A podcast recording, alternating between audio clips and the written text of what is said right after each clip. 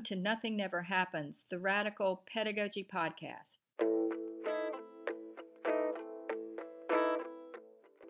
Today's podcast is on womanist pedagogies. We have with us Dr. Nancy Lynn Westfield, Professor of Religious Education and Director of the Public Theology Initiative at Drew University Theological School in Madison, publications include Being Black, Teaching Black, Politics and Pedagogy in Religious Studies. She is a frequent contributor of the Huffington Post and a blogger for the Wabash Center for Teaching and Learning in Theology and Religion. Her upcoming manuscript is entitled Classroom as Healing Space.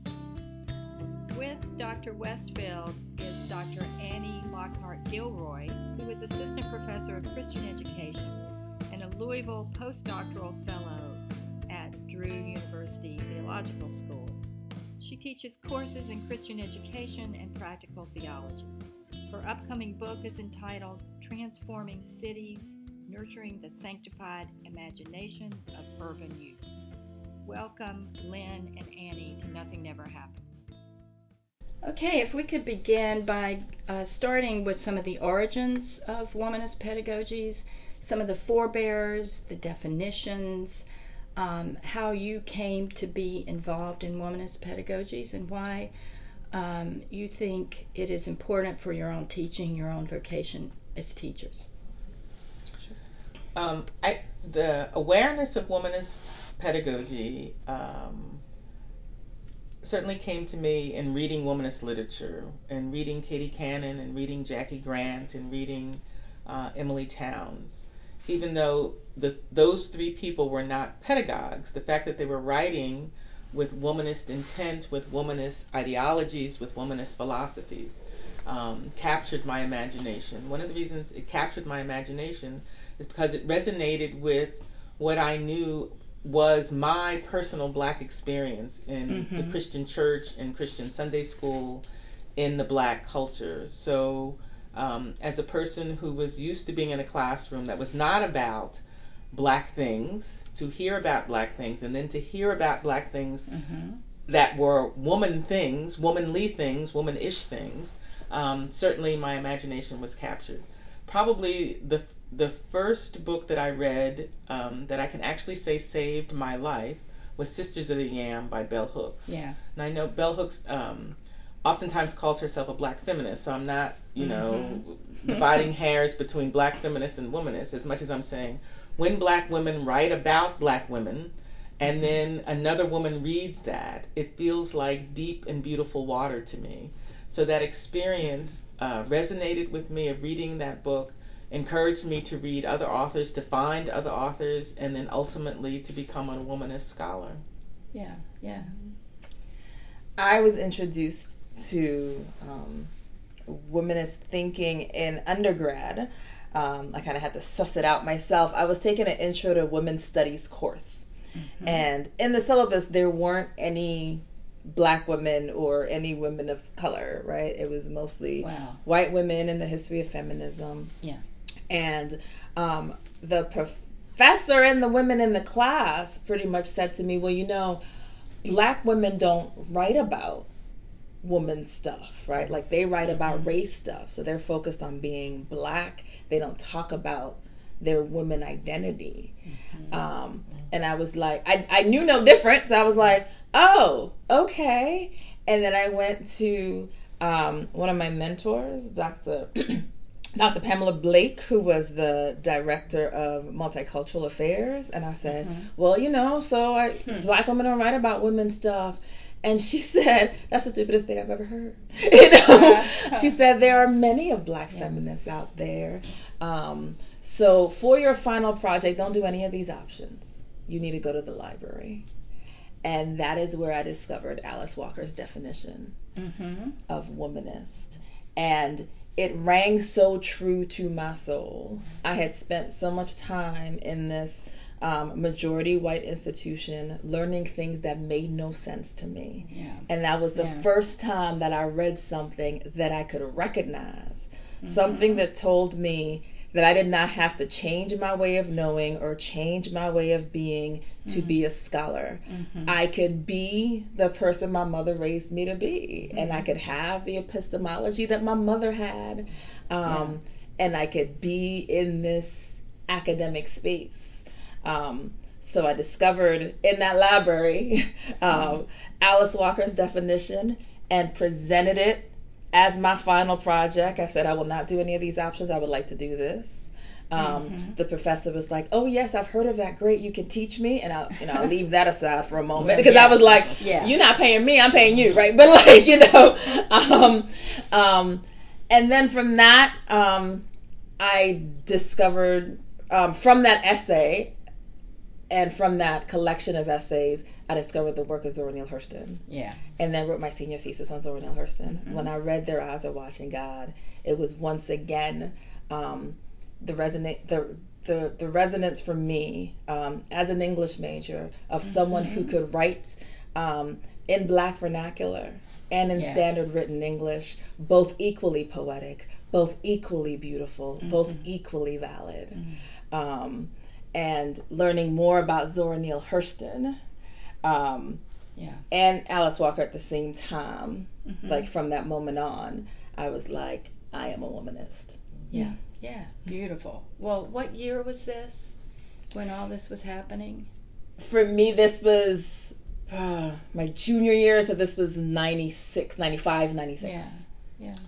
I, and I read Sisters of the Yam. I was born in 1962. I read Sisters of the Yam when I was probably 21 or 22. I can't remember. I was- Before before I immersed myself in graduate school, so sometime in college, sometimes after college. Um, probably the um, in graduate school certainly I immersed myself in womanist literature. Mm-hmm. The definition, though, became alive to me when a womanist panel around 2001, 2002, I can't remember the year exactly, um, a womanist panel at uh, American Academy of Religion Yeah. did a session on the definition. And Mhm. each of the panelists uh, was asked to reflect on the definition and how the definition was in her own work of Alice Walker's definition. Yeah. Um, so the definition was um, something that I had uh, lived with for a long time through writing my dissertation. Um, but when I was asked to be a part of the panel and write a paper for the panel, I began to think of it not Mhm. as a working definition per se, a scholarly definition, Mhm. but as a piece of poetry. So then looking at Yeah. the relationship of, of, of Alice Walker as a poet who would write this piece of literature, um, it became alive to me again. One of the fascinating things. So now I'm teaching the definition in a womanist class. And each time I um, immerse myself in this piece of literature, it becomes alive again and fresh in a new way. That's part of the brilliance to me of it. Yeah. It's like reading sacred text, right? It, Mhm. each time it, it has a new voice, it has a needed voice, something happens. Yeah. Um, I remember um, one of the points of the paper that I gave on the panel um, was not about a specific part of the definition, but talking about the audacity of a black woman to coin a new phrase. Mm. Right? Who is this black woman who would dare think a thought and then put a symbol to that thought? So the thought that she was thinking about, womanism, is not new, right? It's, it's an ancient way to be in the world for for w- black women to be in the world. Alice Walker didn't create, obviously, right? Yeah. But to say there's a term for this, right? That we can gather this complex notion up into a word, into a symbol, Mhm. and so the audacity to name yourself Yeah. um, is to me still one of the most profound things. So the defi- the individual definition and the individual parts of the definition, but the thought of defining oneself Mhm. and then that definition being noticed for its profound nature by so many African American women scholars um, across the fields is something that, um, again, I resonate with, but I, I find my home in, but also I use as a springboard then, you know, continually into my own scholarship that challenges my own thinking. Yeah. Yeah. I, I like what you just said, Lynn, about it being poetry, right? Like that that resonates with me. One of the things that I really liked about that definition, partially, is that it's long, right? Like there are many yeah. moving parts. Um, and then again, I mean, for that for that young woman, that, that person coming in, the Annie Lockhart coming into womanhood, um, trying to figure out who she was. Mm-hmm. This these multiple definitions of like there is no one thing. You can be right. many things, right? Like you know, pick one or two or 3 or write another one, right? Mm-hmm. Or Like- simultaneously. Be, Yeah, you know, or be all- right. Be all of them all at the same be time. Be all of them, right? Um, but there was just such a freedom there. Um, again, especially being a black body in a majority white space. I mean, Yeah. very much like it was like 99% white space. There were not many of us, and there were so many people telling me the one way to be black, right? Like, like we don't know a lot of black people, but this is this is the type that we know. Yeah. And then to see the flourishing of the many different de- definitions. Yeah, so Alice Walker set off in search of Zora Neale Hurston. Yes. right. That was right. that that journey keeps Exactly. cycling. It absolutely Mhm. does. and then she's going to be the keynote at Katie Cannon's Womanist Institute Mhm. inauguration in Yes. April. So it all is coming around, Yep. right? The forebears and, Mm-hmm. and those voices and the wisdom speak. The, it's the, that- yeah, the wisdom when- speak and the wisdom speak by the wisdom kin. Mm. right? So w- when when black women get together and we conjure the ancestors, we conjure the babies yet born, Mhm. and we stand in the, that space that that Mhm. is conjurable, right? That moment that is conjurable, then it it it's not that it's so much it cycles around as much as it's present to us. That our awareness is raised about all that is with us all the time. That that um, the academy or racist, sexist society tries to dampen those awarenesses. But when we get together with great intent, then we see that we're not alone, right? That so I so um, Annie's experience of being the only one, right? When she's mm-hmm. told you're unique, you're special, there's no nothing mm-hmm. else like you, you know, mm-hmm. people like Yeah. you don't we don't don't write was simply a lie. Yes. But how do you digest the lie and still come out as a healthy person? So thank God for the woman who directed her to the library Yes. right? to find our literature, to save our lives about how to be in the world, and that we're that we're not in that way peculiar or exotic.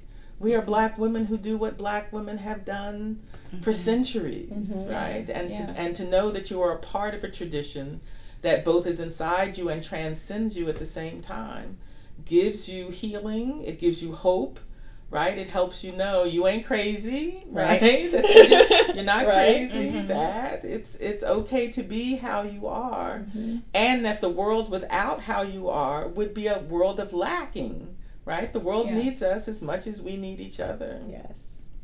And it's about the writers and the scholars, but also as you you talk about the ordinary women, the, Absolutely. Oh, the kitchen absolutely. table And that's the collective. I mean, that was part of the aha for me, right? So I mean, so so Alice Walker's In Search of Zora Neale Hurston, but also I mean, just the title In Search of Our Mother's Garden, right? Like Yes. that Mhm. that was my mother, my grandmother, my you know what I mean? Like being able to claim those spaces, the kitchen table, the Mhm. card table, all of those Mhm. spaces um, where I learned how to be as intellectual spaces, right? Yeah. um, which is not something I had done before. You know, I mean, I was the part of the first generation in my family to go to college. I was, I mean, I'm the youngest, so both of my brothers went ahead of me. Mhm. My parents did not go to college. Um, their their goal was to get us all educated, right? Like my my aunts, that group did not go, but my my generation kind of went. But there was this kind of understanding of like, you have to be different now. Um, Reading Alice Walker and Zora Neale Hurston told me I did not have to be different. I had to be a, a better me, but a better me, not a them, Mm-hmm. right? Yeah, Yeah, so I mean, again, the, the resonance that happens, the vibration that happens to know that you are a part of, that you belong to, even while you're sitting at your ordinary kitchen table. Mm-hmm. So they're not scholars who have separated themselves from community. I mean, the, one of the major points of a womanist is you you deepen yourself in community. You do not separate yourself Yeah. from community, um, and that kind of witness is very powerful. Um, I'm third generation college educated, which is almost an untold story Mhm. in uh, in America. So when Yeah. uh, all the HBCUs got started somebody's grandparents had to be in those schools. Yeah, right? yeah. So my Yeah. grandparents were in those schools. So on my mother's side of the family, both of her parents had then from normal schools had college educations and they were teachers. Wow. Um, my mother did not go to college, and that's an interesting story. But she certainly married a man. She knew she was going to marry a man who had gone to Mhm. college. Um, so intellect and education for us was a part of our household. Mm-hmm. Um, so, and because I'm thinking about Annie, what you said about the intellectual conversation. We always knew that our kitchen table was the intellectual conversation because in my family, you had to be smart. Mm-hmm. Smartness was not an option, right? you had to be smart. You had to read. You had to know what was going on. Mhm. And that wasn't because you were special. Mm-hmm. That's because that's what you did. Yeah. You took piano lessons. You you know you went to church on Sunday. That was just part of part of how we expressed our blackness. And and that's not to say we were better than other people because we weren't.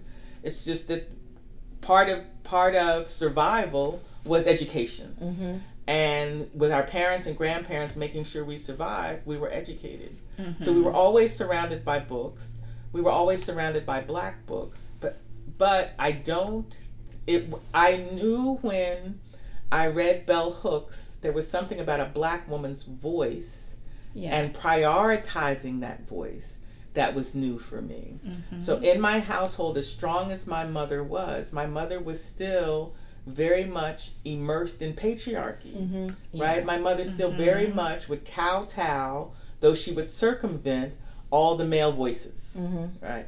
So Yeah. womanism has helped me say you do not have to play that game with I'm gonna make him think he's in charge. Mm-hmm. Right? Mhm. Or the man is that pulled the pulled the pants in the Christian house. Something about the man's pants in the Christian household. Something about he wears Or the, the, pants. or the, the Right. man is the man is the head, The the, man- woman is the neck. and right, So right. has, has taught me that that kind of charade is not necessary. Mm-hmm. Right? That, that we do not have to kowtow to that kind of charade.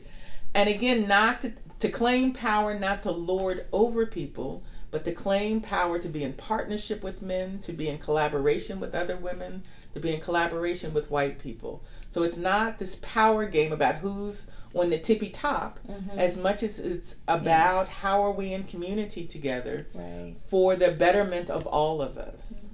So I had those experiences. A womanist philosophy Mhm. gave me language for those experiences. yeah.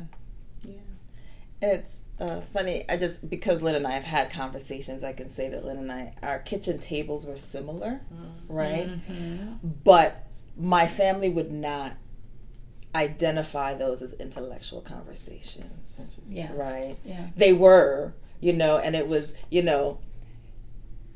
It, our our dinner conversations were about the current events, and that's where I Mhm. learned about politics and got excited about those things. And and you couldn't bring weak arguments to the table, Mhm, right? Like Yeah, they yeah. that would get it's like no, you get that wouldn't work. You know, it's like your logic makes no sense, and it's like, but mom, I'm five, um, but right? But it's like you couldn't bring weak argument to the table. I learned my epistemology at that at Yeah. that table from my mother. But my mother would not call herself an intellectual, Mhm. even though I do, and I, I tell her she is.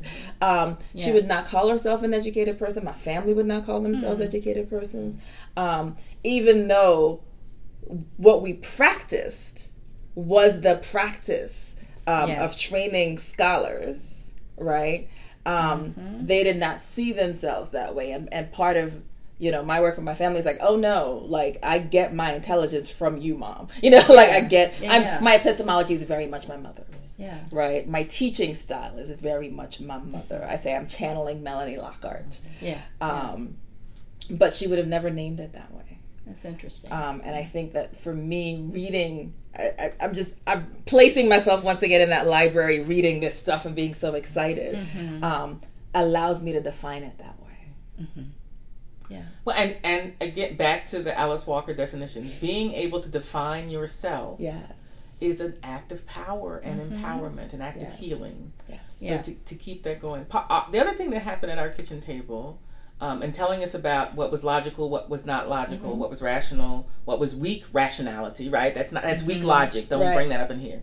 Was Yeah. also telling us what was funny. Mhm. At my kitchen, you have to be funny at my yes. kitchen table. Mine too. Um, because Hmm. humor is like one of the highest arts, right? So Mhm. again, we didn't Yeah. talk about it in these categories, right? But you knew Hmm. as a child when you could sit with with a kind of pride when your joke landed well, right? When you're when you got your timing right. You knew the difference between them laughing because oh your joke was cute Mm-hmm. versus when you actually were respected for being able to get your story told. So we, it was a it was a table Yeah. full of storytelling. It was a table full of joking and Mhm. laughter. Mhm. It was a table about current events and laughing at how ridiculous the white people actually were. Um, it was a table also that told you, even if they you thought it was right, if it felt different, you always go with the feeling of your body. Mm. So the Mm. body was always a part of how we Hmm. understood ourselves to be black, to be women, to be black men and women together. So body was not a space of shame or disgust. Yeah. It was a Yeah. part of the conversation, and one of the reasons it was a part of the conversation was because of its epistemological value. Mm. You knew what you knew because of what your heart said. You knew when it was time to run because your gut told you Yeah. to run. You knew if that person was not to be trusted because the hair would stand up on the back of your neck. Mhm. And you were not told to ignore your body, you were told to lean in Yeah. to what your body was telling you about. I, that's I so that part I've come to understand that most people don't have that kind of education, those kinds of Mhm. conversations with other people. So um, I remember my mother and my father telling me not ever a sentence of trust your body, right? That sentence Mhm. was never said, but modeling and living out that how you felt about things, your your understanding of your connection and the feeling of your connection to God and community Mhm. was as important as your mind, as your brain, Yeah. and one was not different from the other, Mm. right? And and if you were confused, you always went with your body. Hmm. Yeah. So the embodiment of self worth and power and resistance. And All of that. Community and. Yep. So.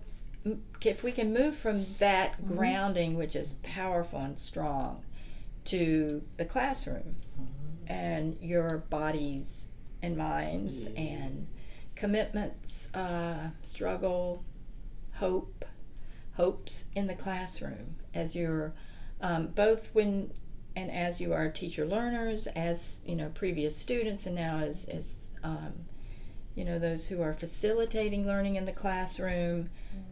Where you know you bring that in, you embody it, and how does how do you um, negotiate that in the classroom, and and why is you know this th- these this womanist wisdom speak and experience um, uh, so important for your own teaching lives? One one of the myths that I find myself with my students debunking all the time. Um, so my students, are, you know, want to be pastors. Most of them want to be pastors, or they want to go on into religious scholarship. Mm-hmm. Um, they have been told uh, the erroneous notion that classrooms are neutral spaces Huh. and that faculty somehow become blank slate people. Mm-hmm. So that when you step into a classroom, your gender doesn't matter, your race doesn't matter, your body type somehow doesn't matter, Mhm. your costuming doesn't matter. Even though, if you would ask them in the moment, are you aware of the faculty person's race, class, and gender while you're gazing upon their body? Are you looking at their clothing? Every student would say yes. But somehow they've said this is a neutral space.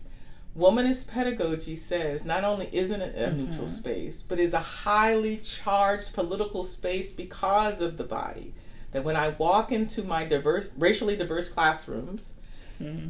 in my black woman body, that is something right there, right? Mhm. That the that that that is something to be reckoned with right there. Mhm. So I have students who are white men who have never had a black woman in authority over them in the higher education hierarchy. Yeah. They kind of flip out about that. I have black men who come from the deep culture of black church who are not Mhm. trying to have a black woman give them a grade. I have black women who are afraid for me. Don't say these things, you'll get in trouble. Mhm. You'll get punished for the oh doc, don't Mhm. don't risk these th- you know, don't Yeah, yeah. you know, black people trying to save me from I don't know what boogeyman, but save me from some kind of boogeyman. I've got um, international students who are confused because they're still waiting for the real faculty person to to come in the room. Mhm. So even in 2017, the black Mm-hmm. body, the black female body is a disruptive presence in my own Yeah. classroom when they know my name is on the syllabus, right? my Yeah. picture is on the website. They don't have to wonder who the faculty person is.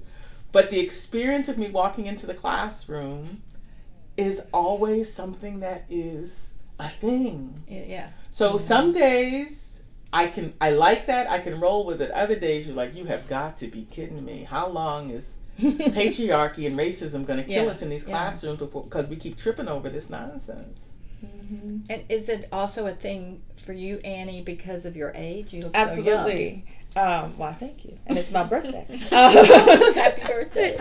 um, it is definitely. I mean, I get all of the things that Lynn gets, but I also get um, older women at times that are even more about like, don't get in trouble, right? Like, no, like let me, you know, like like let me uh uh let me help you out. You're you're a little too radical. Let me help. Let me help mainstream you. Let me help. And I'm like, oh, Ba- many many others have tried and failed, honey. Baby, tone that down. Yes, tone that down, baby. And I was just like, yeah, many have tried and failed. Like that's not gonna work. Um, Yeah. You know. Um, so the age the age thing definitely does um, come across, Mhm. right? Um, especially in, in theological education, where I do have many people who are older than me, um, and sometimes have students that are old enough to like, you know, to be a parent or at least an aunt, you know, like, Yeah,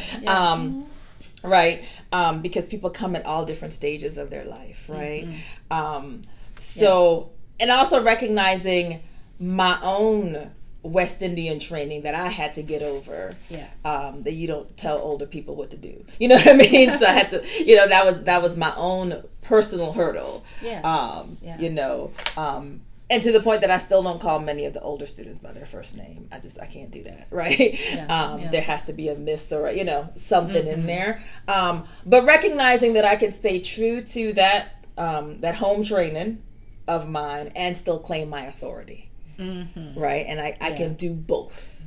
Um, I can I, I can call you, you know, I can say Miss Nancy and then still put a C on your paper. Mm-hmm. You know, because you know, because I recognize in that that, that we are in complex spaces. Yeah.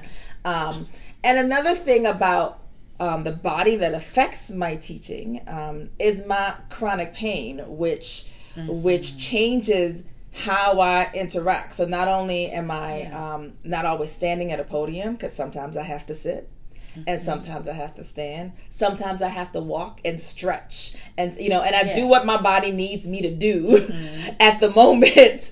Um, you know, which adds another dimension Yeah. right? Yeah. Um, that that part of the body that that people are not always able to identify, but Mm-hmm. affects how you teach. Um, I mean, I wouldn't lecture for three hours anyway, but I can't stand at a podium for three hours and Yeah. lecture. Like that would be extremely painful Mm-hmm. for me. Um, so even that affects, Mm-hmm. um, you know, kind of, kind of how I interact in the classroom, um, and also how I think about the bodies in the classroom as well. Mm-hmm. And I do assignments where I have them talk about the, the bodies they bring into a space Mm-hmm. and how that affects their ability to teach on certain things, right? Um, because we we both look at education from a liberatory perspective, right? Mhm. Um, and when we talk about things of racism and sexism, the bodies that these voices are coming out of, those things matter, right? And and we are all of these freedom things. These are all embodied identities. So I always talk about an embodied, the importance of an embodied theology and an embodied pedagogy, and recognizing the body that you in, that you're in, and the the um, the privileges and the challenges that come with that when we talk to Mhm. particular populations about particular things. Yeah. Yeah. Bodies that matter. Bodies Yes. that matter, and what body has the authority to set Yes. to set the um, to set the place of what pedagogy is real, right? A lot of it has to do with what reality is actually real. So one of the um, over the years that I've taught at Drew, Introduction to Educational Ministries, Annie, uh, last fall Mhm. co-taught that class. But one of the ongoing to me disturbing questions as I'm teaching from a womanist perspective in intro class. So I don't I don't wait to introduce womanist pedagogies in the seminar classes or some I don't do like the regular stuff in intro and then the womanist stuff if you take Yeah. a seminar. Mhm. Yeah. I teach from a liberative perspective all the time, Good, particularly in introduction in the Mhm. introductory course. Um, and one of the disturbing questions to me by mid or late semester, usually from a person from the majority culture, will be, okay, you've taught us this stuff about freedom. When do we get to the other stuff? Right? When do we get to the regular Mhm. stuff? And I'm Mhm. like, Yeah. this is the regular stuff. this is the real stuff. This is what Yeah. well, when are we going to talk about Sunday school? I am talking about Sunday school. Mhm. No, no. When are you going for us, for us white people? Yeah. Yes. When do we get to the agendas of white people? I am talking about the agendas of white people because see, liberate. You're supposed to be a partner and ally Yeah. in liberation. As a Christian minister, liberation is not just for the oppressed. It is also lessons for the oppressive. So then I kind of Exactly. scratch my head and go, "This is why I teach because it's Mhm. hard. It's hard going. It's very hard going."